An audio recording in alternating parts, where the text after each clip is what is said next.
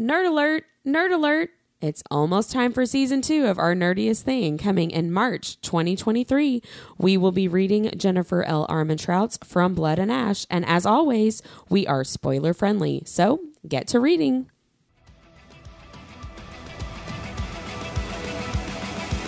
I'm Whitney. I'm Mindy. And I'm Deb. We're three best friends who love nerdy things. Well, some people think we're nerdy, but we think we're pretty awesome. This is our nerdiest thing.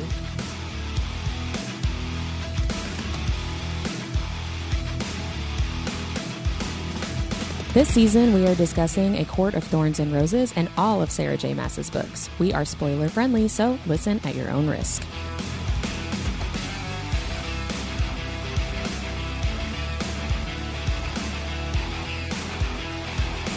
Hello, fellow nerds. Welcome to our nerdiest thing. Today we're talking about A Court of Thorns and Roses, chapters 36, 37, and 38. And to get started, we're going to do our nerdiest recap. Mindy, can you spin the wheel? I the wheel has been spun and we have a winner and it's Deb. All right, Whitney, tell me when I'm ready. Ready and go. Okay, so Feyre gets taken into the first trials against the worm, W Y R M, and uh, she figures out really quickly that it's blind, so she covers herself in mud and creates like this little like spiky pit for the worm and makes herself bleed, and it chases her, and she goes into the pit, and then it dies. And the best part is she throws a bone at Amarantha like a javelin, and mud gets all over her.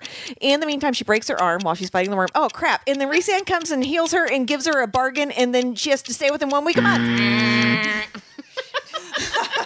that sucked. Sorry. No, there's a lot that happens. Yeah, we were talking one- about that yeah. earlier. These chapters are jam packed. It's really hard to do 30 seconds of the last section Of, of, the, book. countdown. I mean, I feel like 30 seconds sounds like forever, but It's it really really, is two sentences. Yeah, I remember when I, I have no re- understanding of time and when I'm talking about something I really am into like this, I remember I gave a book report in high school and it was supposed to be like five to seven minutes. And when I finished, I looked at the clock and I had talked for 25. and, and your teacher's back there. Do you remember the Wrap It Up box by Dave Chappelle? Wrap it up, yo. she didn't do that. She just let me keep talking. And see, I was the kid that it was like it had to be five to seven minutes, and I got to four, and I'm like, shit, I gotta stretch it out. BS You're like, my way through. So, uh, yeah, it was bad news bears for me, but that's okay. Mindy, will you do our nerdiest vocabulary? I would love to. Before I get into the actual word or name as it is that I'm going to talk about, I had a revelation about something that we've talked about here on the podcast before, and it's word related. So I thought I would throw it in here. So this whole time, I've been saying definitely that FF was freshly fucked.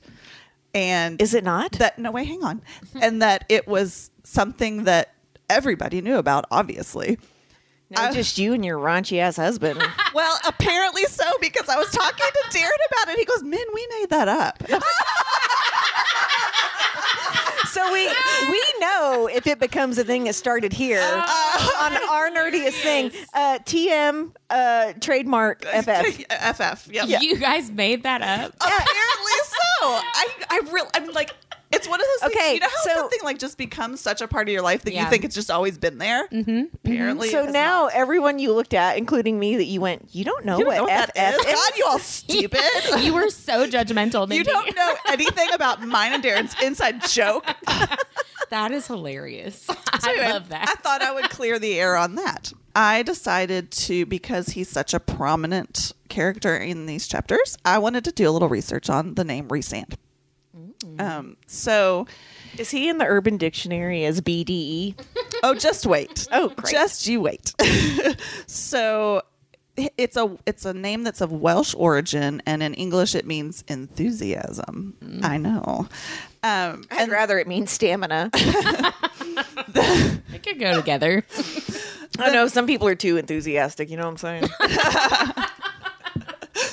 The name um, often gets shortened to Rhys, obviously, and which that means ardent or fire, or it can mean passion or enthusiasm. I thought was very appropriate.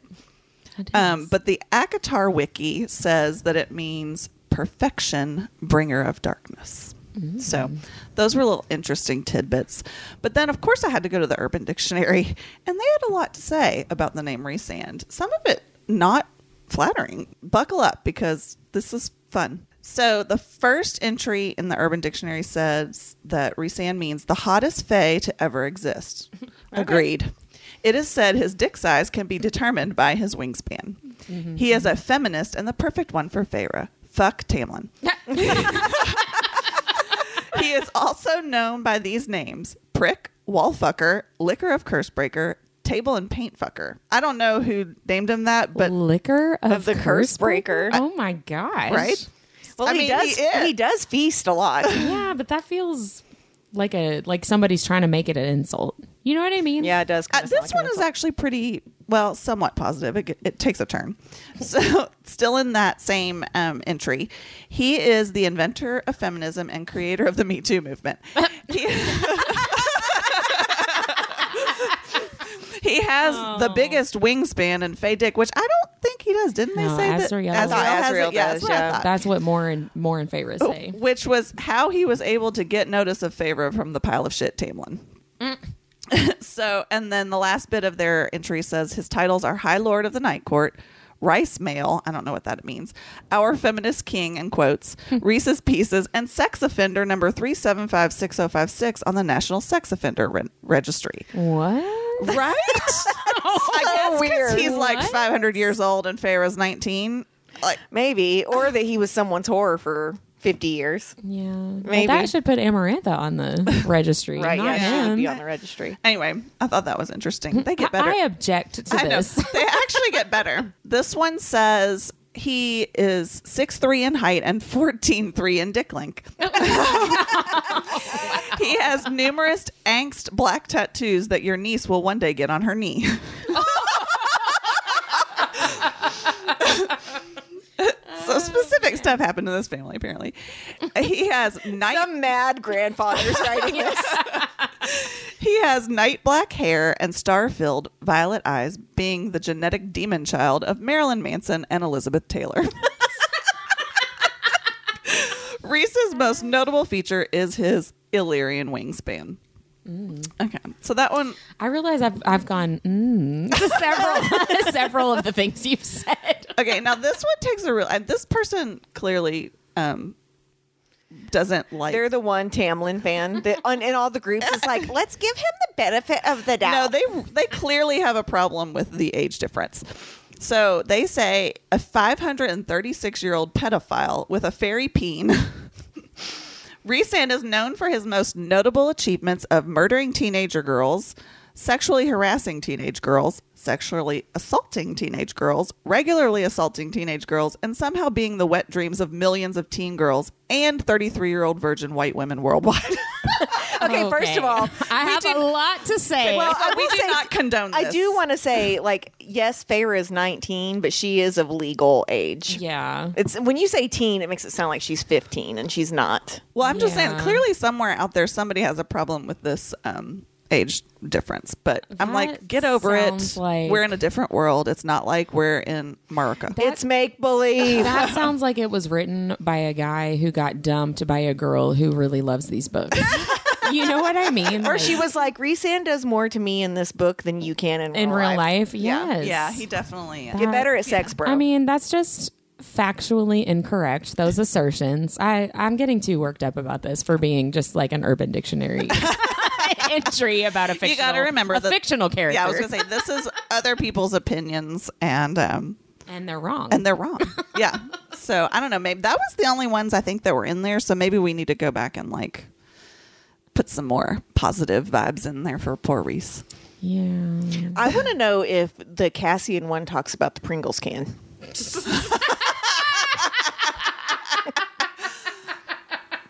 if you could, Oh if my you could find, if you could report back on that next uh, week, that would be great. I don't even know what to say. I, I don't think you would be saying anything. what is it in Silver Flames? It's like Nesta's mouth dries out immediately. Like, oh no. Oh no. oh no, don't keep going. and Anyway, so at the beginning of this section, Feyre is being brought to her first trial, right? And she has no idea what to expect. She hasn't been told anything about these except that Amarantha expects her to die, right? Because in the last section, she said, I hope there's something left for for me to mess with. And she knows that it's a full moon. So she walks into this room, which I thought was interesting. She says it was hewn from the rock, which made me think of the hewn city in the Court of oh, Nightmares. Mm-hmm. And I wonder if there's a room like this or like an arena like this somewhere in the Court of Oh. Nightmares, because I don't think we see anything like It that. It would make sense that there's an arena in the Court of Nightmares. Yeah, Right. totally. I think um, it's interesting too that they walk her in and she she makes a point to say that she's not shackled. She's not. You know, they they find her so. Oh, they're mocking her the oh, whole time. sure. They're Like, like, what's the yeah, point? Yeah. Right. Yeah, that that's rough to know. There, it's not even worth trying to Right. subdue me because Yeah. what am I going to do? Yeah. Yeah. like I'm completely powerless. Um, I am so interested. She talks about all these high fae who are so excited to watch this, and I'm like, okay, I need names. I need courts. Like who exactly? Because I can Whose imagine, ass are you going to go kick? Right. Well, I can imagine that like Beron, right, the High Lord Oh, of the Autumn sure. Court, and his kids. At Well, least all a the few high of lords them. are there. Right. Well, but not all of them look excited, True. right? Like some of them, she's talking about people that are like thrilled about it. And I'm just, I want names and locations. Um, Tamlin is given a place of honor next to Amarantha on this dais, while the other High Lords are all standing around it. Um, and it, she mentions, Feyre mentions that Amarantha has her hand on Tamlin's knee. Uh, And she says, Amarantha basically says Rhysand told her that Feyre was a huntress, which I thought was really interesting because I can almost. So she said basically, Rhysand told me that you're a, hun- a huntress, so I'm giving you something to hunt, right? Like that's going to be your first try. I had a question about that.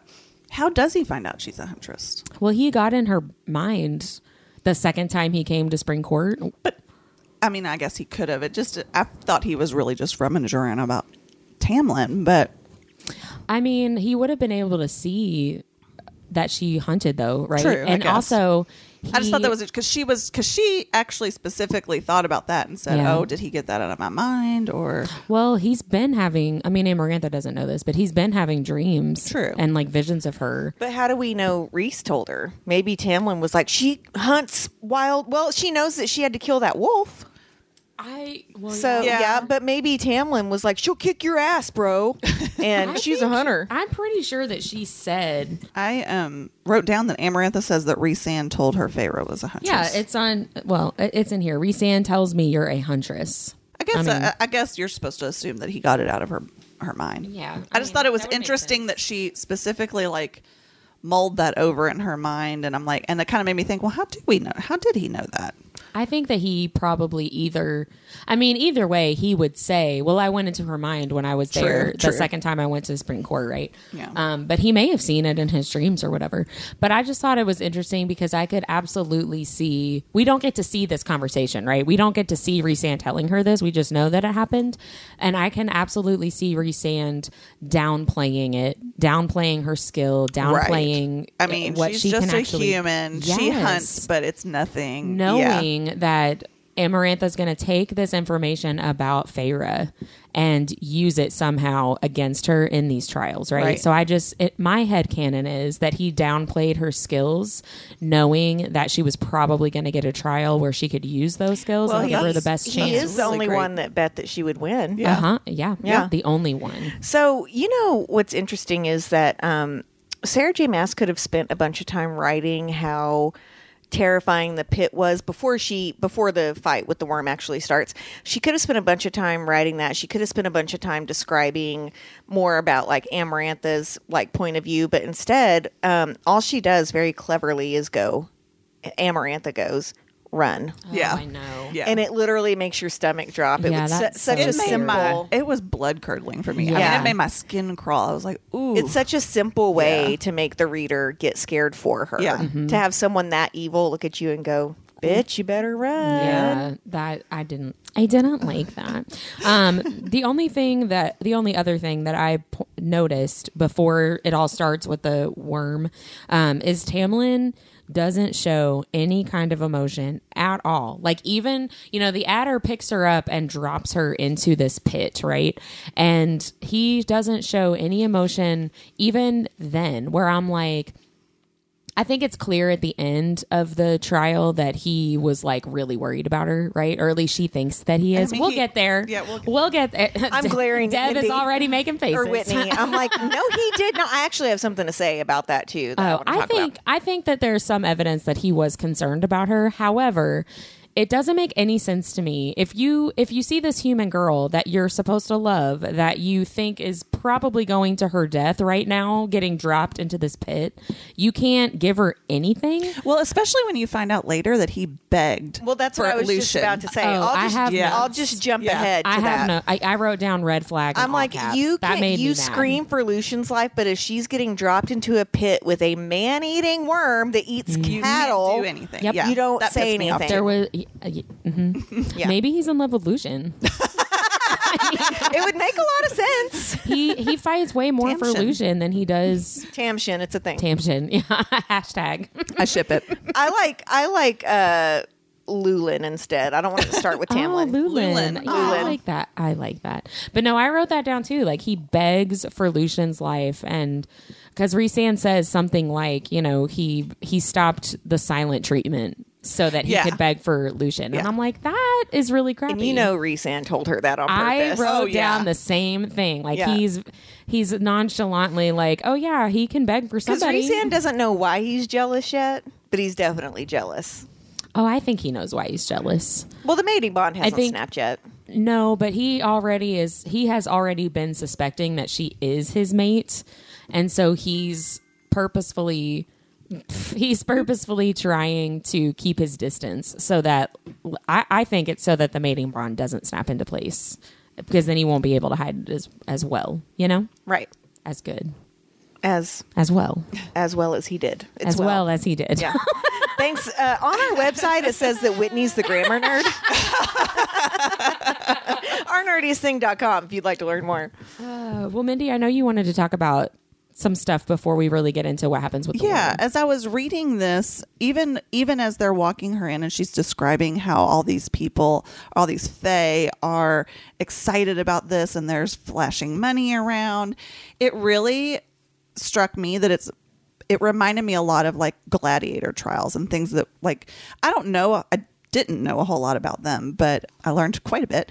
And uh, but i thought it just to me it was very reminiscent of that. So i wanted to look in a little bit about what might be similar to the, these gladiator trials. So in ancient Rome, a gladiator would be a person, often a slave or captive, which is interesting, who was armed with a sword or other weapon and compelled to fight to the death in a public arena against another person or a wild animal for the entertainment of spectators. And that's like the definition, like the basic definition of it. Can we also talk about, though, like every fantasy book right now is kind of doing this? And I, I want to point out Sarah J. Maas did this, what, eight years ago? So, like, um, Savage Lands does it. She also does that in Throne of Glass, to be honest. Um, I'm reading. Oh, she does. I remember Yeah, when they have yeah. the like they're fighting to be the the main person. Right. yeah. Yeah. And so, like, a lot of fantasy authors are kind of using that quote unquote trope of like Yeah, the gladiator. The gladiator. Right. Yeah.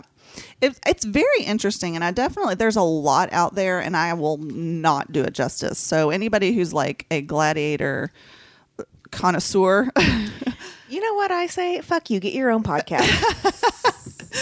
but I do feel like we often kind of assume that a gladiator is someone who's trained to fight and trained to fight whatever they're fighting. So it's because we're all thinking of Russell Crowe. Just about to say, I think of Russell Crowe. I think I probably know gladiators looked like that. They probably all looked like Feyre did, right? Yeah. Skinny and tiny. And in Roman times, a a lot of it was that. Like they would start, it started a lot uh, smaller than it ended up. And it ended up being this big, it was a very political, it was very um, lavish, and it was a money making and a social scheme. I mean, it was, there's so much tied to the gladiator fights.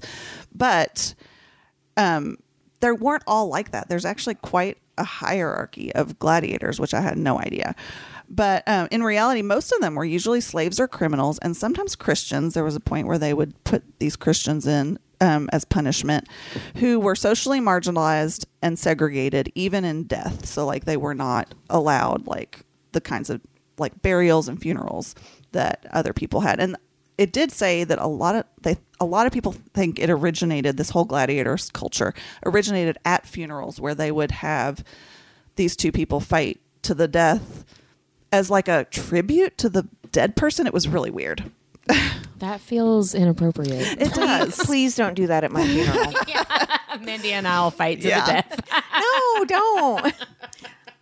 but these these gladiators and fighters, they actually were um, a huge part of politics and social life, but their value laid only in their ability to entertain the spectators. So a lot of gladiators, the ones that are officially called gladiators, were trained, um, and like people would sponsor them, and it was it felt very Hunger Games-ish to me too, also where they would be sponsored and they would like learn, they would other people would train them and stuff like that, and that was their fighter. Um, but this in ACOTAR, where she fights the worm, feels a little bit different because she's not fighting another person; she's fighting a beast. And so, actually, in this extensive list of different types of gladiators, which I'm not going to go into, I mean, I'm, there's like 25 of them. Um, they're the ones that fought another human opponent are officially gladiators. The ones who fought beasts and animals are often mistakenly called glanimal, glanimals. Animals. I, that's my new word. Um, but are gladiators, but they are actually called bestiari, which the singular besti, bestiari. Ooh, I didn't look up the pronunciation. I was pronunciation of about that. to say, what happened? Sorry. the singular is bestiarius. So um, these were considered the lowest ranking of any of the fighters, and often they got they didn't wear any armor and were not given really anything to fight with, which we see Feyre gets nothing. She gets Right. thrown in there with nothing but her wits about, you know, like she doesn't have a any kind of weapon or anything. So that that was interesting. Um, and then often these beast fights were called damnatio ad bestias, which means condemnation of beasts, and it served as both a form of ex- execution and entertainment. So, like if these criminals or slaves or whatever were going to be executed, they would do one of these elaborate things Make a show of it. and make a show of it. Right, because they're not surviving a lion. No. Right. And interestingly enough, they did they they used lions a lot. They used bears, leopards, and tigers. so Lions and tigers and bears. bears. Oh my! I was about to do the same exact thing. I was like, please, please, please, please say it. So uh, there was often gambling involved, also as we saw in this scene with Feyre. Um, and then the Roman gladiator ex- exhibitions were usually accompanied by fanfare, which she didn't really have that when she walked in. Like apparently they would have all these like it would be like this big procession when you walked in, and they would have. And I thought this was funny. I included it. There was a procession into the arena, and there were presence of musicians such as, and this is what they're called, Ursus Tibicen, which is a flute playing bear, and and Pullus cornicen, a horn blowing chicken. Okay. So- which one is more embarrassing? A horn blowing chicken or a fiddle playing Tamlin? No flute. Oh, I, I Tamlin, one hundred percent. A Tamlin's more embarrassing, but I would be more impressed by the chicken. I know, right? Yeah. Which Wow. one now now is the horn playing chicken hotter than a fiddle playing Faye? Mm. That's tough. Yeah, that is tough. That's a tough call. Still too close to call you yeah, guys. that's that's a close call. horn a playing toss-up. chicken or fiddle playing Faye. Which one If makes it's a you fiddle horny? Playing Tamlin, that does not do it for me. But if Even it's with his- another even Faye, with his What if Rhys played, played Even the if his uh, Oh, cuffs can rolled play up. anything. Rhys can play my And fiddle. would- So so let me ask you this: he can cob my corn. he can ff me. um, so even if Tamlin's okay, just to speak in Sarah J. Maas talk, even if Tamlin's sleeve cuffs were rolled up to his elbows mm. and his shirt was unbuttoned twice to show off his Sculpted bronze chest. Do you think. Tamlin in his regular, in his human looking form was hairy? Had a no hairy chest. not at all. You don't think so? No. I think about Tamlin. I envision him as being kind of boyish looking. Yeah. you Oh, see, I have pictures because he's like with muscles, but like I don't Like, envision him having an adult. I picture him like as a a baby face, like because you he know? g- has this beast form. I just always picture him as really hairy. well, I want to I want to talk about it in a little bit when Rhys shifts partly in front of her Yeah. because I started I was wondering like can they shift into whatever they want? Because thought I don't. too. I oh. don't think they can. Oh, okay. But yeah, I I always pictured him as like swimmer smooth. okay. Only because I don't like a lot of body hair either. So See, I'm the opposite. you like some body hair? I do. I think. What about you, I think it's very manly. Well, Mindy, I think you have to say you like I do. and we'll just leave it at that. But yes, I do. And she's like my type is Darren. the end. One hundred percent. Sorry, I veered. I veered us way That's off okay. course I was there. actually done. All I wanted to say was that the bouts would have only lasted like 10 or 15 minutes, which is interesting because I That don't lasts longer than I would have thought. Yeah, I know, right? Yeah, um, but it's interesting because this was this section was very detailed in what she was doing and what she was planning, and I feel like it lasted a lot longer than that for her. Oh yeah, I think so. Um, too. especially since she was in the pit, like working through stuff. But um, and then finally, the they the everything declined in the fifth century and eventually died out completely, and like we don't really have that stuff anymore. So it was just interesting. I thought it felt very Roman gladiator, um, the whole scene of it because they had all the people watching, and then there was the fairies that were flying over her and basically like telling them what was going on, like if they couldn't see, and then It makes me think of um, uh, what's the game they play on uh, Harry Potter? Quidditch. Quidditch. and then over here we got Feyre covering herself in worm shit. it's funny because I totally see the parallels, but I would not have ever thought about gladiators in this context of like making. well that because we comparison. It's really usually smart. because we usually think that it's somebody who's a warrior and somebody who's like they're they're doing that because they want to and that's what it's usually depicted as but in general it's not which is i Yeah. thought was interesting Yeah, no, I think that the worm fight, the uh, the first trial, I think it probably lasted a long time too. Um, and when we, we don't have to get into like Mm-hmm. She had to have enough time to put it. all those bone spikes yes, in, yes. right? I think it took a long time, and I just kept writing down like she Feyre is so smart, Oh, like she's yeah. so street smart, and I was thinking about it. and well, instinctual. and, and I'm like, uh, you know, even think all the way through all the books that have been written up to this point, all the way through Silver Flames. I cannot think of a single human character that I think would be able to survive that first trial like she did. I don't think 100%. anybody could as a human, Right. right?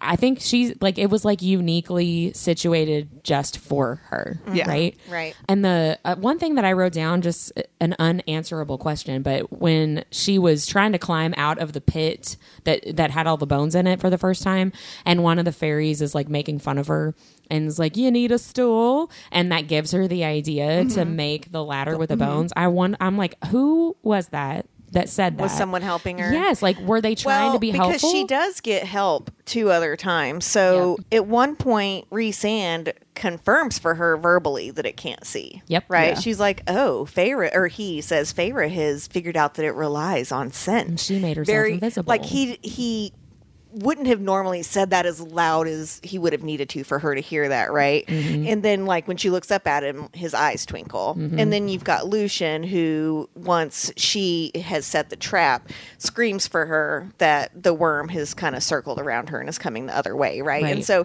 she does have help. That is interesting thinking about who that might have been. Right. Yeah.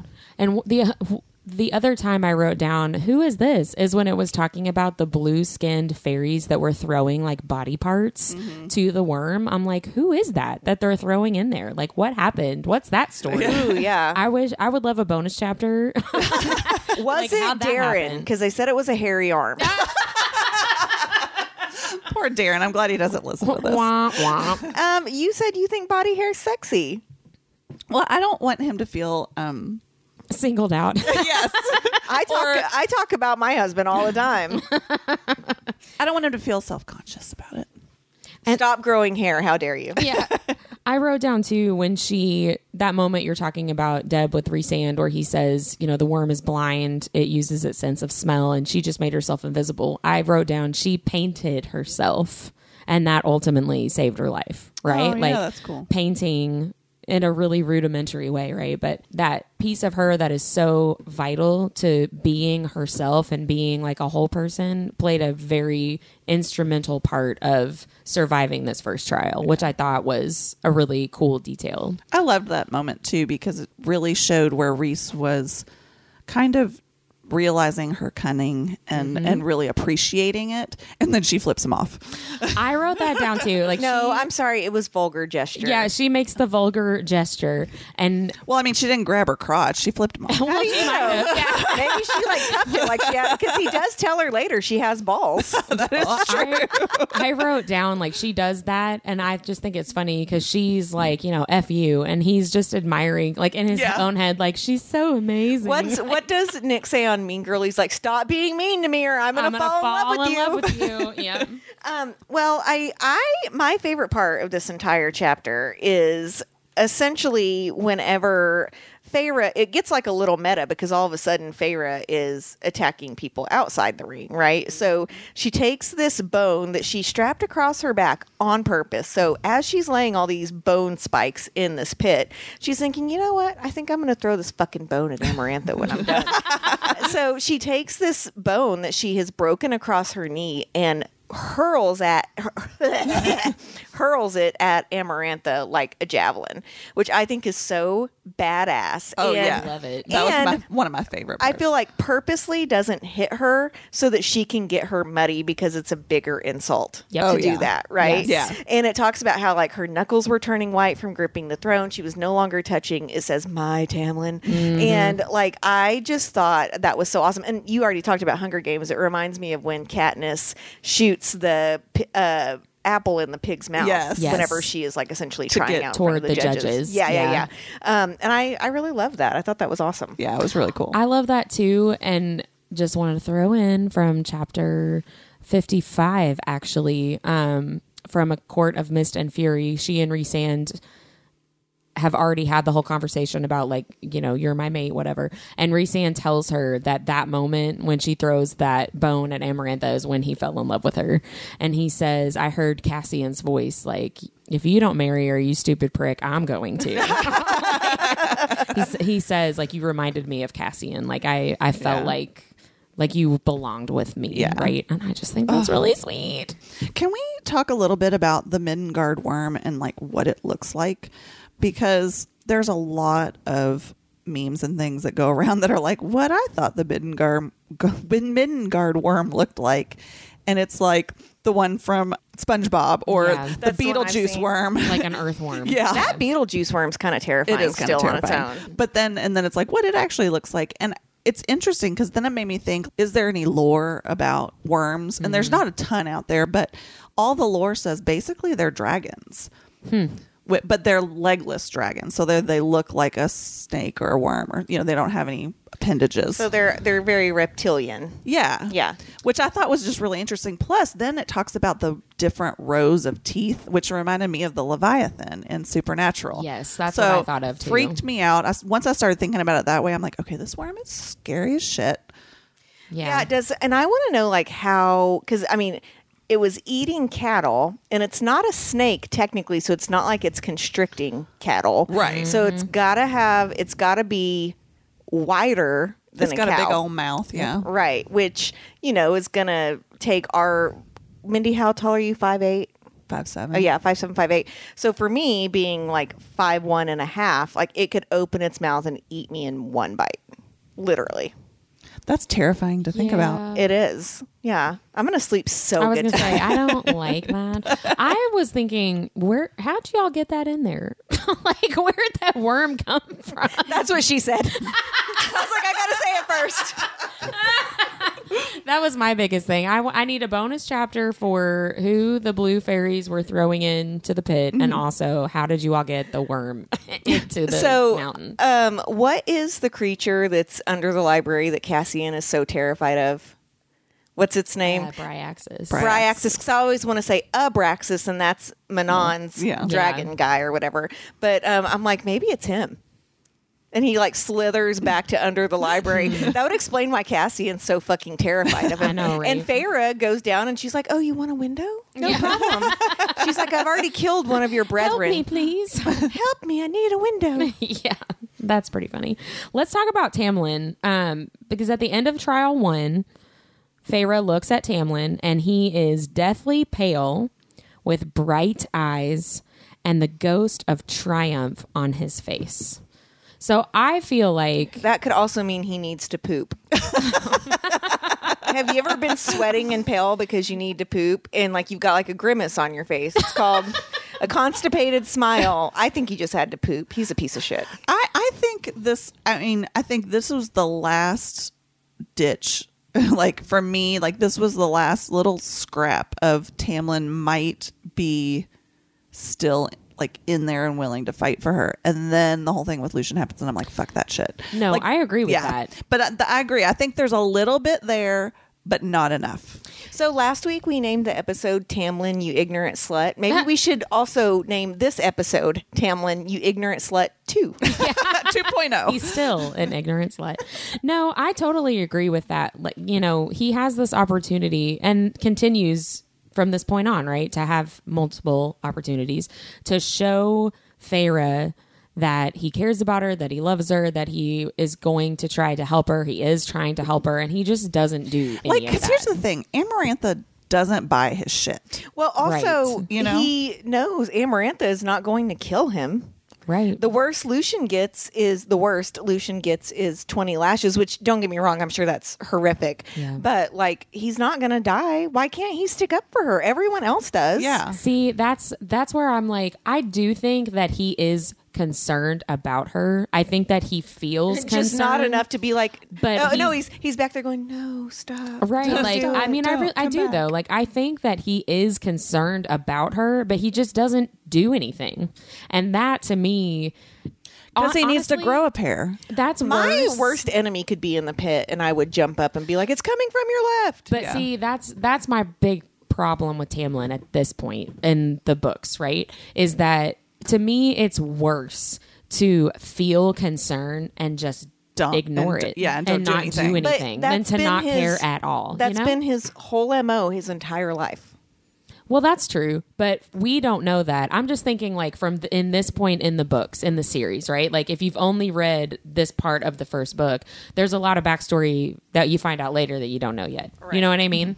Um, but no, I I don't think that he's like unfeeling, but I think he's Lazy, a Yeah, I think he's an lazy. asshole. Here's the thing. Yeah, I think, no, I- think I agree with that. I think he's lazy, and I think he's honestly not smart enough to figure out what he needs to do. So, like, But Lucien hates her and jumps up and says, To your left. Rhysand is very confused about her and goes, Oh, well, I guess she hmm. found out the worm is blind. Like, Yeah. and Tamlin literally sits there, He lets sits there. Amarantha play chicken with him, like they're middle schoolers. It's so interesting to me the the dynamic with Lucien versus the dynamic with Tamlin because my initial thought when I think about Lucien and you know why would he do that for her? I, I'm like, okay, well, Lucien feels indebted to her, right? If only for giving her name instead of letting Rhysand like mess with his mind. And then I'm like, well, but why wouldn't Tamlin also feel that for her? You know what I mean? Like to feel some kind of I owe you because of this, that, or whatever. Like he should 1000% feel that. I so that makes it worse, Yeah. you know? I'll also say someone she has never met in her entire life, Lucien's mother, Mm. comes later and helps her. Yeah. And I know that Rhysand says Tamlin's being watched all the time. He's not being watched whenever she's in bed with Rhysand. Like there's he has to pee sometime, right? Right. Like there's no way like he could have sent someone to give her a message. He could have told Rhysand to give her a message for all he fucking know. Well, I'm Yeah. sure he would have thought that Rhysand would tell Amarantha, but Right. like there are so many things he could have done. He could have just raised his eyebrow at her. Right. That's all he needed to do. yeah, so far all we get is like a pale face and the He's ghost of the poop oh, sweat. The oh, ghost A of widening of triumph. eyes back yeah, the other the, one, yeah. Uh, almost imperceptible widening of his eyes, and it's just like, dude. and again, maybe maybe he had dust in his eye. Like I am not giving him any credit. no, I mean, I and my whole thing is I I think that he feels things for her. I don't think that he's like a sociopath that doesn't care about her at all. But that again, I feel like that makes it worse because I do think that he thinks he loves her and I do think that he cares about her.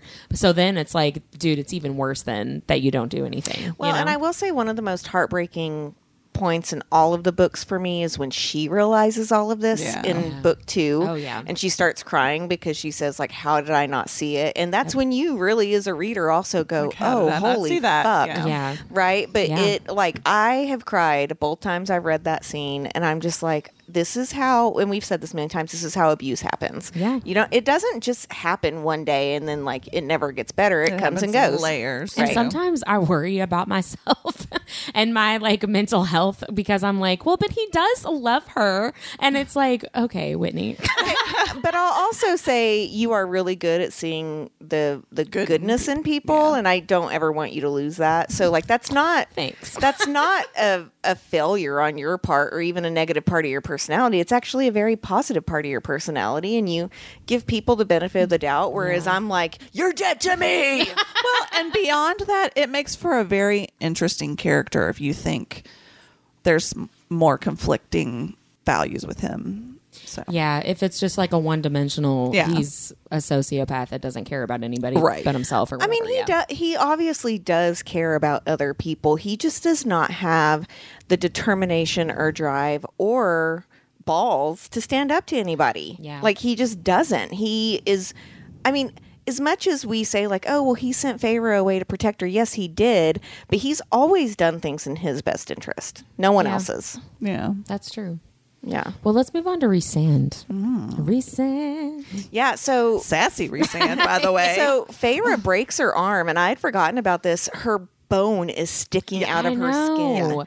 And she sits like that for and she's sitting there trying to will herself to heal. I like it just breaks my heart. No, this isn't a fever. This is an infection. Everything's fine. Like, no, honey. Yeah, it's not. Yeah, it's not. And so Rhysand shows up and is basically like, Ooh, girl, you are in rough shape. And he offers to help her if she'll make a bargain with him, right?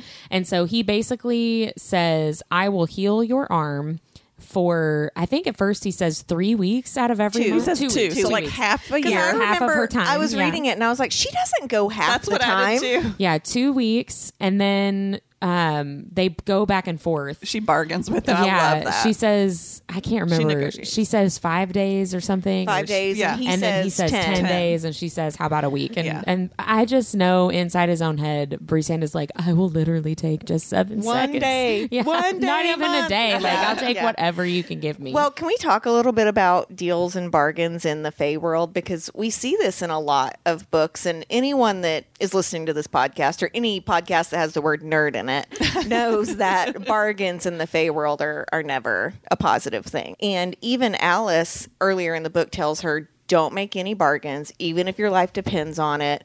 You know, don't do this, don't do this. And this is the second bargain she's made. So Amarantha, like, I don't really feel like she had a choice. And ultimately, she didn't really have a choice here either when it comes down to it. Yeah. But I wanted to talk Wait, a little. Amarantha? no, no, Feyre. She didn't have a choice with Amarantha's bargain. Oh, okay. And then she really didn't have a choice with Rhysand's either because she knew she was getting an infection, right? Right. Okay, so a little bit of backstory on Fae and bargains. So a lot of people say that deals and bargains are the foundation of Fae survival, which makes sense, right? We hear about this a lot. And then some Fae, some types of Fae, are unable to give anything away for free, and there must always be a balance. So I have a question for you guys do you if Rhysand was one of those phases there had to be a balance, do you feel like him saving her life is equal to one week a month? Like, is that a balanced bargain? Or to your point, would he have taken you have 30 minutes a month? Yeah, no, I don't think that's balanced at all. I think he would literally have taken. I was actually just thinking, not only would he have taken literally anything, he would have figured out a way to heal her, whether she took the bon- bargain or not. Right, right, Right. He wasn't going to let her die. Right, and uh, you know, of course, she doesn't know that, and as the reader, you don't know that yet either. Uh, I would be interested to see that play out though. Like Yeah. if she just straight up refuses him, how is he gonna heal well, her anyway? he, You know, he does kind of help her realize that you realize no one else is coming. Yeah. Tamlin can't come. Lucien's not been, and that's when we find out Lucien's actually been whipped. Yeah. Right. So we don't know how bad Lucien's beating was, Mm-hmm. um, and so she he pretty much helps her and the reader understand like I might literally be your only hope. They Yeah. don't really care if you die down here. Yeah. Right. So um, back to the bargain. So you will find, and, and I was trying to think of a book where this was different, and I can't find one. So Fae use their abilities with words often to give the upper advantage. So they rarely put their bargains into writing to ensure that the Fae have room to use misleading language and to change the bargain later. Right. right? So much like Amarantha not saying when she would release everyone if Feyre won the trials, right? Which Feyre realizes too late. And she's like, oh, fuck. well, at least if I figure out this riddle that has a one word answer, L O V E, I'll be able to get out of here. Well, and also Rhysand, you know, doesn't specify when the weeks are going to start and when he can show up. You know, he Yeah. Other than when this trials business is over. right, Yeah. and he interrupts her wedding to start her first week at the night court. So, according to, and I do not know how to pronounce this, and I'm assuming it's Gallic. So, if someone can tell us, that would be super rad. But it's L A I R B H A N, which is probably like Fernanigan or something, because Gallic is just so like I and, and I've I've read that learning like U.S. English is the hardest language to learn, but I don't know how to pronounce that. So, someone please tell us. So, L A I R B H A N dot blogspot dot com has some recommendations um, when it comes to bargaining with the Fae. So, number one, start small. Don't ask for immortality. Maybe ask for them to get rid of your infection. Number two is bribe them. So when it comes to Fae, nothing is ever free. And if something's not offered in payment up front, Fae may set a payment later on and say that you owe them a favor. So owing a favor to a Fae, according to this person, is like owing a favor to the mob, which I'm like, it oh, kind of is. Yeah, I if mean, you think about it. Number three, and we see Feyre do this in both of her bargains, negotiate. Ask yourself why they want what they want, and it's also okay to say no to a demand. Which again, like you're probably so scared shitless, you're like, okay, please just don't kill me, right? Right. Number four, have good manners, but never say thank you. Thank you implies a favor and that you still owe them a debt. Hmm. Ooh. Number five, keep things tidy if you want to go into a bargain with the Fae. So the way that people used to keep Fae away is they would piss on their land. Yikes. And I'm like, and I wrote down, we know women didn't figure that one out. Like women don't just like, I'm just gonna piss on it. That was definitely a guy thing. And number six, have an escape plan or backup plan because shit's going to go sideways, even in the best deals. And we see this in both of these Yeah. deals. Yeah. Know when to run or when to bluff. And it also says, know how far you're willing to go to get out of a deal. Are you willing to kill someone? Are you willing to hurt people around you to get out of this deal? Yeah. So I thought his were really, really great on getting out of a bargain. I found another one. Layla A.M. Martin, she's a fantasy author, has four tips on how to bargain with the Fae. Number one, don't. Number two, seriously, don't. Mm. Number three, don't assume anything, she says. Bargains are always more beneficial for the Fae, and be sure to work out every detail possible in the bargain. And then number four, but really, just don't Don't. Yeah. I mean, and and we like she's been warned by Alis. Um, both of these bargains do bite her in the ass in different ways, Yeah. right? It's definitely more beneficial for the Fae. But I mean, do you feel like she ultimately had a choice with Rhysand? I mean, you're saying he probably would have come back and healed her, but she still thinks he's a villain, Right. Yeah. She doesn't know that. I think that ultimately he was going to help her no matter what. He would have figured out a way to But help that's her. knowing what we already know about him. Exactly. Yeah. From she her doesn't know that. perspective, yeah, there's I don't think she thinks she has a choice at all because he's ultimately like right Yeah. about nobody else coming to help her. Uh, did he have to be that evil? Like, did he have to twist the bone in her arm? I thought it I've wrote- was a- forgotten about that. I I wrote thought that it was a down. little overkill. Like I I, wrote kinda that down. Was like, yikes. Yeah, I wrote that down as one of the examples of Rhysand doing something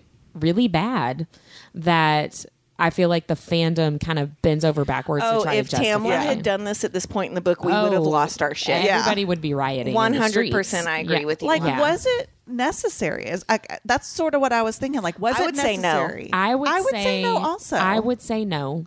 I think that I think he obviously thought it was necessary, or he wouldn't have done it. Right. First of all, knowing what we know about Rhysand as a character, right? Um, I think that that was just the quickest way to get her to agree. And that was his ultimate goal he was to get her gets to agree. frustrated with her. So Mm-hmm. maybe that was part of that frustration. I maybe I don't know. but no, I did write that down too because I thought that that was too far. I was do, excessive. I do not like that he did that.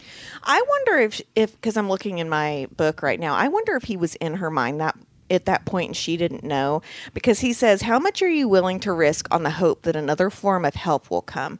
And it says, I stared at him, sending as much hate as I could into my gaze. He'd been the one who'd caused all of this. He told Amarantha about Clare and he'd made Tamlin beg.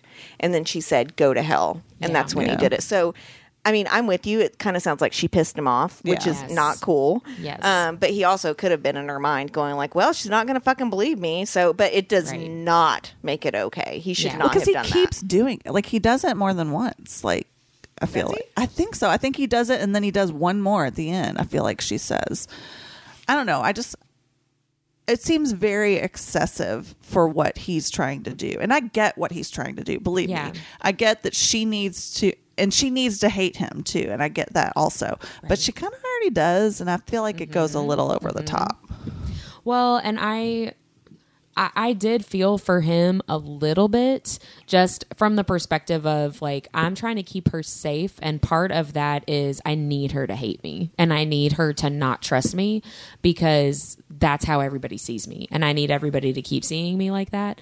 And so I don't know if he I don't know if that played a part in him hurting her but I don't like that that happened and that that's something that like just isn't talked about ever again. I yeah, agree. he and he never says I did that because blah he blah blah. explains a lot of stuff Yeah. and that's not one of them. Yeah. And I don't like I wish that, you know, if you're going to give us a Rhysand POV and explain all Mm-hmm. this stuff that happened, like well, he does a lot of that. Throw that he- one in there. He does a lot of bad shit, honestly. Right. Yes, so maybe does. Sarah J. Maas just forgot that he did this. like, she, she couldn't keep up with or she was stuff. like, God, I can't think of another excuse for that shit. So I'm just gonna like sweep that one under the rug. One thing that I did notice that I really, really liked was she was thinking about whether or not she should take the bargain. Like, is Tamlin worth it? Like, yes, I think he is. And she thought about Nesta. Like, if she I was thinking that about who who would take that bargain for her. Yeah. And she immediately thought Nesta would. Yeah. Which again, I'm like, she spent that whole stupid paragraph talking about like I'm so proud to be Elain's sister. But every time you know the crap hits the fan, she's thinking Mm-hmm. She's about, about Nesta, Nesta. and Yeah. how Nesta would come through for her. And so I just wanted to point that out. Nesta is fantastic. Yeah, Elain's not going to go down into a worm. She would be like, Oh, "Oh, no, gosh. here's a flower." Again, like Feyre is the only human character That that, as a that. human could do that trial. Like I don't I don't think anybody else could have done that. Um and then I, one other red flag before we move on to her tasks. Um the last red flag that I wrote down for this section was you know, Rhysand brands her arm, basically, right? Like she's got this big black tattoo, like all over her With the arm. eye- eyeball on her It hand. goes Eyeball into on the her bargain, hand. though, because one of the things I did Yes. read about Fae bargains is there's always some sort of visible mark with the Fae bargain. Yes. And she says, "You didn't tell me that was part of the bargain," and he goes, well, You "You, didn't you didn't ask. ask. Right. Exactly. Is the eye? But she, here's the thing, though. She did ask, "Well, what what flesh this out for me, well, please?" that's and he not said, necessarily a term. It's not specific enough of a I guess so. But I mean, Yeah. Right. when she was like, "Well, what else is um, um, you know, what else is going on?" And I love how he's like, "Well, I'm not going to tell you. That wouldn't be very fun." Yeah, there's no fun in that. Right, and we forget these Fae can lie, Oh, right? yeah. So you know, Yeah. if this was the True. Cruel Prince, like Cardan can't say anything that he doesn't mean, you know. Yes. But um, Whitney, because I know that you'll know this, can he see through the eye tattooed on her hand? I don't know that we're ever explicitly told. Because she keeps saying it's kind of like one of those f- creepy paintings that follows you around Yeah. the room. we are given several details throughout the under the mountain section and the beginning of Mist and Fury where it seems like the eye is reacting to her and reacting to Yeah. things that are happening. But I don't know if he actually sees her through it or if that's just like a visual representation of their bond. Right. Mm-hmm. Um, I'm not really sure. I think that he can probably see through it, but I think he sees a lot more through the bond, and that maybe like I think the eye is his way of like hiding the bond um, from other sense. from her and from other people. I see. But I don't think Okay. we're ever told Yeah. one way or the other. right. Um, but I did want to say about her tattoos on her arm. She freaks out immediately and is like, "Oh crap, Tamlin is going to be so pissed." Yeah, she's like, Tamlin's going to lose his right. shit. And I'm just like, Red flag. Man, right. Well, okay. He literally cannot be bothered to show any kind of But feeling. you're worried about him seeing your tattoo. Yes, like you know, you literally just got thrown into like the pit of despair, right? And could have died, almost died. Why didn't Tamlin go to Rhysand and go, if you go heal her, I'll make a bargain with you? Yeah, I'll owe you a favor. You know, Yeah, I'll do right. something. High for lord to high lord. Exactly. Or anybody. Like he could have said Yeah. that to Lucien has power back, right? Like, Lucien's mom was able to get Lucien's to her. mom Yeah. was able to get to her. Like I feel like probably any of the High Lords would have been able to get to her if Tamlin had a relationship with any of them. you know what I mean? Like Yeah. Well, they're all kind of pissed off at him because Yeah. they've Yes. been tortured for 49 years. So Right. maybe maybe he tried. We'll give him the benefit of the doubt. maybe, but Whoa. ugh, yeah. What happened to Deborah? I've had cocktails. I'll give him the benefit of the doubt, and like hell froze over. I'm feeling very generous. So the rest of the section um, in these chapters is Feyre's. She's got two tasks that I'm assuming are coming from Amarantha. Well, Ultimately, yeah, they're the household tasks she told her she'd have to do to earn her right. keep. We don't hear from Amarantha in this Yeah. in these tasks, but um, her lackeys basically tell Feyre, "You have to do this. You have to do that." So the first task that she's given is she's supposed to basically like mop a floor that's super dirty, but the water is Already dirty. enchanted Yeah. basically to like turn get dirtier and Yeah. dirtier and dirtier. So it's like an impossible task, right? And so this is what you alluded to earlier, Deb, about Lucien's mom comes in and does magic on the water Can to I make point it clean. out too? This is like a mother he's not talked to in how many years? I know. I'd forgotten about this how part. many years. Right. And like it's so like and we know that Lucien's not his dad's son, Mm-hmm. right? Mm-hmm. His dad that's in the court. Mm-hmm. And so she is coming from a place of love. I uh, like I can't imagine as a mother the amount of guilt that you feel over not being able to speak to your mm, child. Yeah. So she is so thankful to Feyre for, you know, saying her name so that Lucien would be spared, even though Yes. Quite frankly, so far Lucien's the only one that's taken anything for her under the mountain Yeah. Yeah. so far. And I mean, he is the one that most vehemently has said he hates her. Uh, true. Yeah, that's true. Maybe Lucien loves her. Act- actions speak louder Mm. than words, Lucien. Ooh, that's an interesting. Maybe Lucien loves her, Mm. but and Lucien is his mom's favorite child because he is the child with the person that she actually loves and not her husband. And who is that? Do we know? Um, Remind me. Helion. That's Yeah. right. which we don't know that until book three. But he is he is her favorite, and so she basically helps Feyre enchants the water or unenchants the water. I guess makes it clean instead Right. of enchanted to be dirty, so that she can actually finish that task. Right. I want to talk a little bit about the description of Lady Autumn because it kind of harkens back to what you were talking about last week about the Attor and the amaranth and the descriptions and how they move. I just thought it was beautiful and such a beautiful picture when she described um, her voice as sweet as sun warmed apples. And then she said, I could have sworn, this is as she's leaving, I could have sworn I smelled roasting chestnuts and crackling fires in her wake. Have you ever had a fresh apple off a tree when it's warm like that? It like it is literally the sweetest, juiciest, decadent thing you can have. And it I mean it really does paint a picture. Yeah, I mean, I've, as as far as like painting pictures of what autumn would be if it was personified, I think that was just beautiful. and idyllic too, right? Yeah. Like the ideal, like romanticized. Well, autumn. and she is supposed to be this very classy, romantic woman, right? That has had to give up a lot of shit for her court, just like most women do in their lives. Mm-hmm. We're not bitter about it.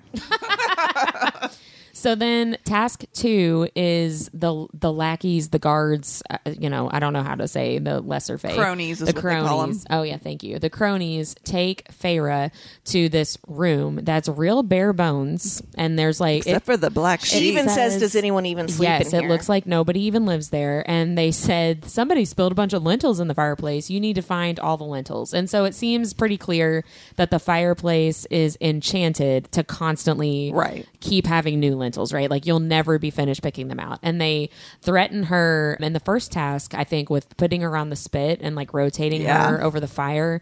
And then for this second task, they say the the owner of this room will like peel the skin off of your body. Yeah. And then the owner of the room ends up being Rhysand. And we're all Can we talk about how like, oh, awesome good. his his entrance was? He knows how to make Just, an like, entrance. appears out of the shadows Like- or whatever. Sideways on the bed with his head. I- Like I see him like in this like the Burt Reynolds pose. Yes.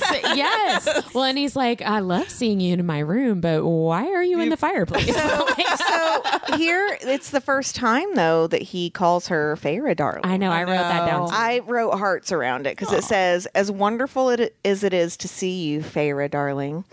Do I want to know why you're digging through my fireplace? yeah. I love sassy Rhysand. I know. Well, and so she tells him, you know, they sent me here to do this. And he's like, that's so stupid. And so he uses his magic to clean it up himself, right? And uh, at the end of the section, when they come back to get her, uh, the cronies, Rhysand does his, uh, what is it, Daemati power to tell them, like, stop giving her these stupid jobs, quit messing with her, don't touch her. They and if you do, yeah. I'm gonna you you kill yourself, Yeah. gut yourself.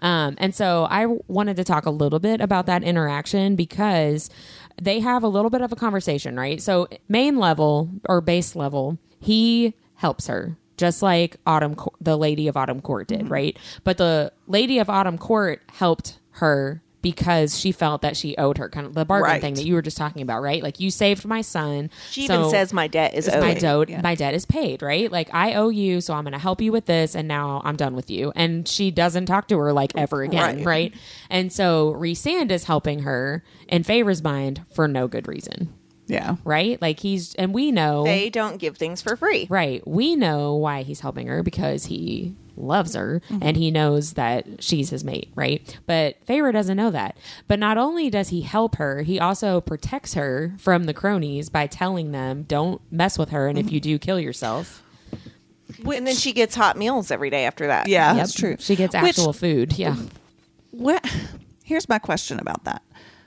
What does Amarantha think about that? If she's the one giving her these tasks and making her do this stupid stuff, and then all of a sudden it stops, I assume she doesn't know that the that he somehow made sure that the cronies wouldn't tell her that it wasn't happening. Well, and I assume too that Amarantha is not necessarily like today make her go mop the floor with this Right. guy. I feel like Amarantha probably was like mess with her when you feel like it, scare the shit out of her, Yeah. make her do stupid crap that she can't possibly do. and that's to- what, and they thought what I that was yeah, that was just their so fun. it's not necessarily like, well, you were supposed to go do this today. How come that didn't happen? You know?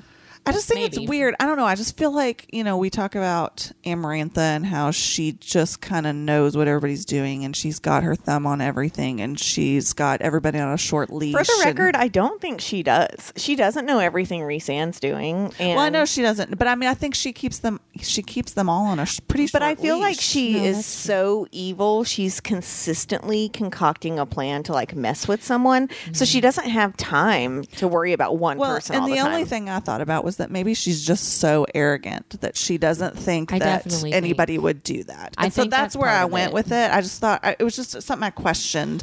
I also questioned, like, do you think Rhysand really didn't know that they were doing that stuff to her? I get. Maybe not because if Amarantha is not giving specific Yeah. daily It makes me think that Amarantha assignments. I guess I always thought that Amarantha was um it just told him a lot of stuff, but I guess she's just taking sex and that's it. I think that she does tell him some stuff because in book two, oh, when oh, he pillow talk's a real thing. They talk about it on true crime podcasts all the time. Like right after sex, people like just Oh, they share say whatever the fuck Yeah. they want. Yeah. well in book two, Rhysand tells Feyre that he was really good at his job and he was able to mess with Amarantha's mind at least to make her think that he was really into it just like she was right Right. and so he is able to trick her make her think things that aren't true True. so it's the i mean it's possible to me that he would be able to like make amarantha forget something or make her think something happened when it actually didn't if he's able to make her think well, that and he here's the thing her, too. you know So then that makes that whole thing with Tamlin, where he's quote unquote guarded all the time, but he can't get to her, makes that even worse because obviously Rhys can get can break away and do stuff, and he's. I mean, I feel like he's sort of. She kind of knows what he's doing, his every move as well. So it just makes me hate Tamlin more. yeah i mean yeah Rhys also is probably anyone when he's like on his way. He's like, you don't remember this. Like That he is true. I you wonder. know, he do you think he can demati Amarantha? He does. He does at least in making her think that he Oh, in the bed. in yeah, bedroom. like he makes her believe that he wants her, that he is into the sex, that he is So, so know then I guess as powerful as he is, even with the shred of scrap of magic, he can't do anything to get rid of her. I don't think that he believes that he can do it by himself because he tried to do it by himself before and it didn't work. Well, and he knows he really doesn't have any allies because they all think he's That's a horrible true. person. Yeah, Right. That's true. So he can't get help And because he's made it that way, he's not willing to go get the people that actually are right? his Because he doesn't want to sacrifice them. Right. So we I have a friend that listens to the podcast and she messaged me the other day and she said, "You know, I'm noticing in these books that the sexual abuser is always a woman." Hmm. And I was like, "Huh, I hadn't really thought about it that way." And we don't really see much of we see it a little bit of Rhysand's trauma of the rape, right? Yeah. Essentially. And it makes me think about that scene in Outlander after the um what is what does she call herself? Um the redheaded chick whenever she rapes young Ian. Right, whenever the Bakra. Oh, so yeah, he yeah, gets yeah, yeah. taken by the pirates and they're taking her and she's trying to find her sapphires, right? And she's essentially making these virgins fuck her. And he says, Well, I'm not a virgin. And she says, Well, at least you'll know what you're doing. And then like like two seasons later, he breaks down about it. Yeah. About how he was forced into this rape. And, you know, he talks to Jamie about it because Jamie's also been raped.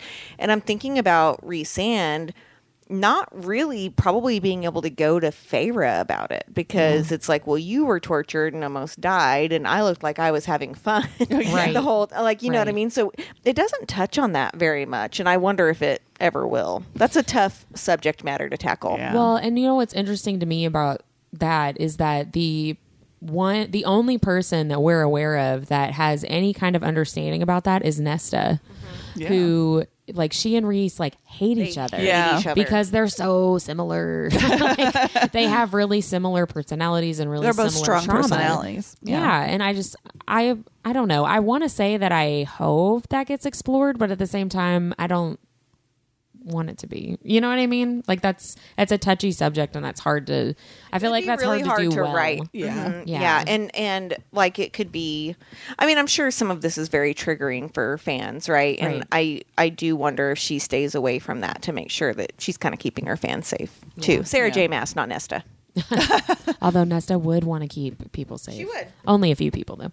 um, in that conversation with Rhysand and Feyre in his room, he tells her. I I just noticed a couple things. He tells her some very intimate, personal facts about himself. He shows her um, his wings and talons, a little bit of that beast form, which is part of what makes me think that he has no control over what the beast form is, like you were asking earlier, because he tells her on more than one occasion, I think, that he really does not like to go into that beast form. He doesn't like that like monster. And I feel like if he could change that form, he would to Right, make it more palatable for it- him, you know? If you've read all the books, you know that Cassian and Azriel, like, they have their wings out at all times. Mm-hmm. And so if Rhysand was cool with the beast form, he would too. Right. Right? His Right. buddies do, but he hides them away most of the time. Yeah. Right. Also because he's powerful enough to do so. I mean, we read about how Cassian can't get comfortable in, like, the chairs in the human world and stuff. So Yeah. because Rhysand can hide it, maybe he's like, well, I'm not going to fuck with all that. yeah.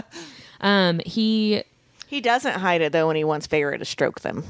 Well, How interesting. um, I never would have thought wing membranes could be so hot. he explains to Feyre a little bit about himself and some of the things that he's done because she calls him out, like, you know, you brought that head to the spring court. And he's like, Amarantha made me do that. Yeah. That wasn't me. That was her.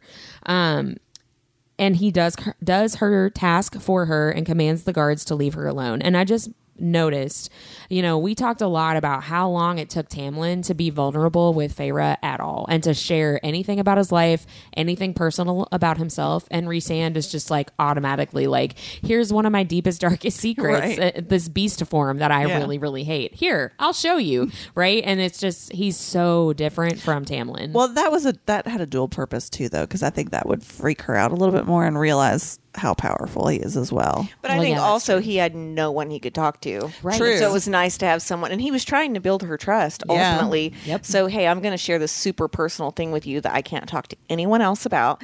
And I feel like Feyre is really the only person that knows how much power he has left. no, I think that's true. Mm-hmm. Yeah. Cause he's hiding it from everybody else. Right. Why would he? Why would he show that? And think right? about how much his life is walking on eggshells. So he's trying really hard to like build trust with Feyre, but he's got to keep up this ruse that he's, you know, an asshole. That's a fine. I mean, that's two very different things. Like, if you can't Yeah. be an asshole to somebody and then gain their trust. So you got to think about how mentally exhausting that is to try to walk that fine line. Um, it. I mean, you know, I think that's that's a little sad to me. Which again is another parallel, I think, between Rhysand and Nesta. When we talked about Nesta, all the inner turmoil and mental stuff that she's struggling with because she wasn't glamored, and Right. Elain and her dad both were, and like you know, Rhysand is the same way, right? Like he's got all this stuff in his head that nobody knows is happening, and he's by himself, completely isolated. And again, it's like Nesta knows what that is like, but you guys hate each other. so I guess you won't be helping each other out. Um, and the only other thing I noticed or noted about Rhysand in this section is he has put himself in a position to be able to basically snap his fingers and help Feyre without retribution, without really worrying about it. Like, you know, where's Tamlin? Tamlin could probably use the excuse of like, well, I was worried about you. I, I you know, I didn't want to make things worse. I didn't want to make Amarantha more upset. Whatever. Like, I can see Tamlin very easily and Lucien on his behalf very easily arguing, you know, it would have been worse, right? Yeah. And Rhysand has put himself in a position where like I got I got you. Like I'll Yeah. take care of you and it's not going to get worse. I want to point out, though, again, I feel like we've talked about this like five weeks in a row. Tamlin showing no emotion in these scenes when he stabbed himself with his own claws earlier Yep. in the book. Yeah. It's not like he learned willpower. Whenever he went under the yeah. mountain, right? Yeah. So, like, it literally, you know, goes back to that like laziness. I am not.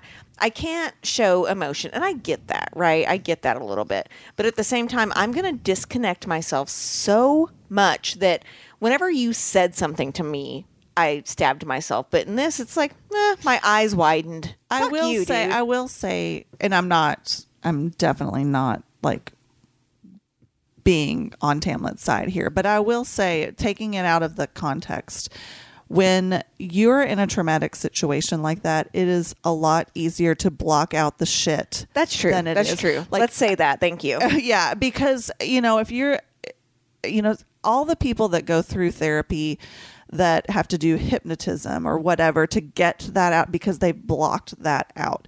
I, I can, that's the only excuse I can even think of that he's just ser- seriously just trying to block it out That's of his mind. That's an important mind. call out for mental health. Like, thank Yeah. you for saying that. Well, that's that's kind of where I always go back to when I think about Tamlin, right? And how complex of a character he is and because he is also a victim in this whole situation, right? Yeah. And that that's really where I struggle with like what should I really be mad about and why should I really and there's a lot of stuff to be upset with him about. Well, and I've said this a million times. Technically, I'm a victim, and I don't do this kind of shit. no, that's But true. But you have to be willing to get help, and you have to have someone you can confide in. Like some people can never get help, and like I also Right. want to say that, right? Right, yeah. Like I have lived a privileged enough life to to have people that support me and to have a therapist and all of that. And you have to want to get help too. You do, you do, and you have to want to break the cycle, and that's very, very hard. Well, and the thing with Tamlin is like we don't get his point of view like ever, right? We only ever see We don't want it. We've said that a million Well, times. But I'm just saying, like, we don't get his POV. We only see or hear what's going on from all these other characters' perspectives, and so they we all have- hate him, too. We Yeah. have to just make a bunch of assumptions about Tamlin, which may or may not be correct with what Sarah J. Maas is thinking when she's writing. You know what I mean? And so that's why I'm always like, uh, like feeling wishy washy, I guess, about Tamlin because I feel like unless I got a POV of Tamlin, I feel like I don't really have enough information to be definitive of like You suck. you suck or no you don't and here's why either way. You know what I mean? That's why that's why I always sound like sometimes I hate him and sometimes I don't. I kind of right? feel like I do that Well, too. like every- we've said this a million times too. Every character in these books is morally gray. Oh, Yes, for Some sure. of which them I are more evil than others, Yes. but everyone is messed up in these books. Yes. Even Feyre. which Yes. speaks Even to Elain. honest, which speaks to reality. Like nobody is perfect Um, excuse me. except for Deborah. I'm far from it, y'all. um, you know, and so we. I'm not going to say everybody's morally gray, but I mean everybody struggles with that. We So, kinda like, are, though, you yeah. know, and so it just makes it more real to me. Like if you can take this world where there's fairies and all this like fantastical stuff and make it feel like emotionally it could happen Mm-hmm. it's kind of amazing again she's a brilliant writer i just um just love her writing It's kind of the same thing we talked about a few weeks ago when we did the supernatural Christmas episode about it's this world setup where it's pretty fantastical and not super realistic with the supernatural elements, but it's the relationships and it's the human nature that grounds But it. But a good writer gets you to understand and believe in their rules, and Yes. that's that's why I love fantasy literature so much because you can write about a relationship, right? Like we all read um, "It Starts with Us" a few weeks ago, and all loved it, right? And I'm not saying that that's not brilliant writing. I I'm not a huge um, Coho fan, but I love those two books, and I did read Verity, but having like getting into a fantasy world and going here's the rules. They're different from anyone else's. Wings are hot. Wingspan also equates to bde and it's the same thing in like the cruel prince. Like you don't care that Cardan has a tail right? And there's all these books coming out now where like the trigger warning is like they're monster fuckers. Like you know what i mean? But like to get you to understand these people in terms of like personality instead of like what they look like or what they do i think is amazing writing. And and that's why i will always read this type of book. And i i read to escape. I know not everyone does that. No, I do too. Um, the only other thing I really wanted to talk about was just a little paragraph from chapter 54 of Court of Mist and Fury. Um, Rhysand doesn't have a ton to say about the first trial and the bargain specifically, um, but here's what he says about it when he tells Feyre later on. So I watched your first trial, pretending, always pretending to be that person you hated. When you were hurt so badly against the Wyrm, I found my way in with you a way to defy Amarantha, to spread the seeds of hope to those who knew how to read the message, and a way to keep you alive without seeming too suspicious, and a way to get back at Tamlin. To use him against Amarantha, yes, but to get back at him for my mother and sister and for having you. When we made that bargain, you were so hateful that I knew I had done my job well.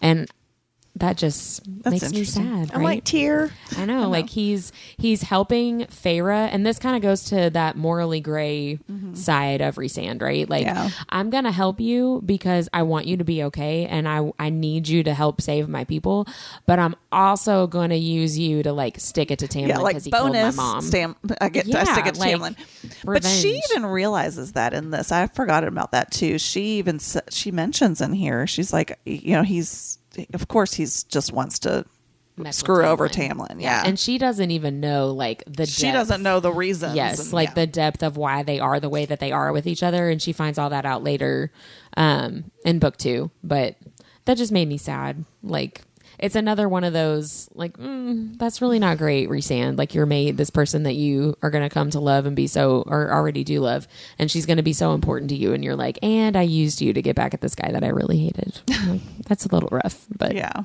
Did you guys have anything else that you wanted to talk about? No. Well, let's do our nerdiest thing. Who wants to go first? Me? oh, well, my nerdiest thing this week, it was my birthday and my husband got me a hotel room to sit by myself in the quiet and read. And so that's Which what I did.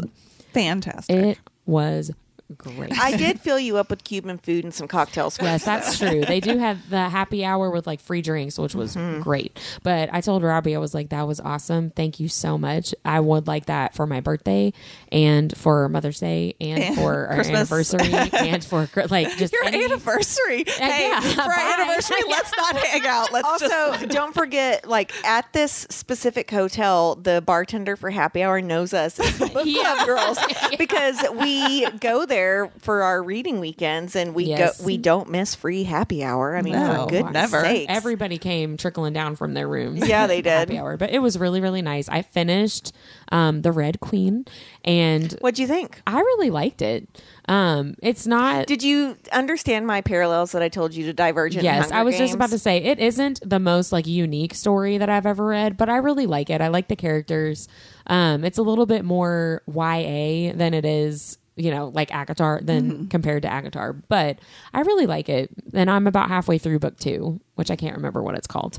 um, and then I'm going to continue to say that I'm nerding out to the Callan May song by Taylor Ash. Do you want to tell everyone I just rock out to it about our cool news about her? I know, yeah, she's gonna come on the podcast for an interview in a couple of months. So So, I know I'm really excited to talk to her. She's an ACOTAR fan as well. So I mean, obs. obviously, yeah, that's me. That's my nerdiness. Mindy, you want to go next? Yeah, I'll go next. So it was winter break for, and I work in a school. So I had like a few days before I started back to school, and I just like read for several hours every day. Literally stayed on the couch. Um, and That sounds great. It was lovely. so I did finish the Pucked series by Helena Hunting. So there's seven books in that, and then there's an eighth one called Pucks and Penalties that's like outtakes and stuff like that. And within it is um, a little novella, I guess, that's a crossover with one of her other worlds. And so I found out that Helena Hunting also writes, aside from hockey porn, tattoo parlor porn. So I'm really excited about it. Ooh, I want to read It's that. called it's the Clipped Wings series. Clipped wings. I tell Yeah. my husband, and he'll tell you this too. And you know, I think we've told you guys he edits the podcast. But I'm like, if you had tattoos, we would have 11 children. What's it called again? It's called the Clipped Wings series. That's the first book is Okay. Clipped Wings. But anyway, so I'm really excited to start that. And then the other thing that I had was um, podcast related, actually. So I was coming home from stocking my kid up for college. Um, you know, we did a Target run and stocked her up with food and whatnot. And my neighbor across the street, who I found out recently does listen to, to our podcast occa- occasionally. I know. Shout out to Casey Hey, Casey. um, he stopped me. Like he was like, "Hey, Mindy," and said that he just to, just to tell me that the etymology of amarantha was hilarious What the she's a bitch. because she's a bitch. so anyway, I kind of like I was like, "Oh, that's so sweet." I love that. Um, okay, so mine is so our nerdiest cocktail of the week is the Drunken Wyrm. Um, it's got some coconut rum and some blue curacao, and it's got gummy worms in it. So you're really going to want to eat it. And you could soak your gummy worms overnight in the alcohol. I'm just saying you should do that, um, and that's why we post them 24 hours in advance. My other thing is last week Whitney did announce our season two. It's going to be from Blood and Ash, and ever since we announced that, it's like all I can think about. Because um, no offense to Sarah J, but From Blood and Ash is probably one of my top series of all time at this point. Um, I read it like 18 months ago, and I've read it four times since then. it's it's my ACOTAR for Whitney right now. Um, but I got really inspired in my design shop to make these book nooks where he um, gives her the pledge, right? Where he's like, um, essentially, what does he say, Wick? Because you're so much better at this. like from me. this moment to the last and moment. uh, I'm yours. Yeah. And so, like, I I created these little book nooks for it, and that's all I can fucking think about. I'm Mm-hmm. like, I just need Hawke in my life so bad. so I can't wait for those books. I mean, but having said that, I'm sitting here thinking I'm gonna have to get Wings and Fury on audiobook because I'm not done with ACOTAR yet. Again, Mist and Fury? Mist and Fury. Thank you. What did I say? Wings and Wings Fury. and Fury. Not Wings and Ruin. Not Wings and Fury. Yeah. Mist and Fury. You need to tell them too what these books are because they're really, really cool. Like, Yeah, I'll have to post a picture with the podcast, but essentially it's like a little thing you put on your bookshelf. It's got a spot for your glasses, but if you don't have glasses, you could put snacks there. It's got a spot for your favorite beverage. It holds a huge coffee mug, and then it's got a spot to drape your book over it or to prop up your like reading device if you use a mm-hmm. Kindle. Um, They're and super so- cool and, like, thank genius. You. Thank Yeah, you. really I, cool. I actually just made a Cruel Prince one today too, and my next one is going to be Throne of Glass. So um, That'll be I'll make awesome. some generic ones for the non nerds, but right now, right now I'm just making nerd stuff. But I've been um, I love when I love getting inspired by pop culture and I've been so inspired this week and I was really burnt out after Christmas from Christmas orders. So it, it kind of revived me having our announcement for season 2. So it was really Yay. exciting. Awesome. Well, that is it for today's episode. Next week, we will be talking about chapters 39 and 40. See you then. We're almost done. I know. Ah, bye. bye. For exclusive content and to keep up with all things nerdy, follow us on Instagram at Our Nerdiest Thing. We post book reviews, what to read next, and our cocktail recipes. Have something nerdy that you'd like to share? Email us at ournerdiestthing at gmail.com. This podcast is edited and produced by The Story Guides. Thanks for listening.